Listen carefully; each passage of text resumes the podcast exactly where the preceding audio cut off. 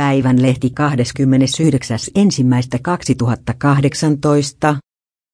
Tuhannet osoittivat mieltään Putinia vastaan Venäjällä.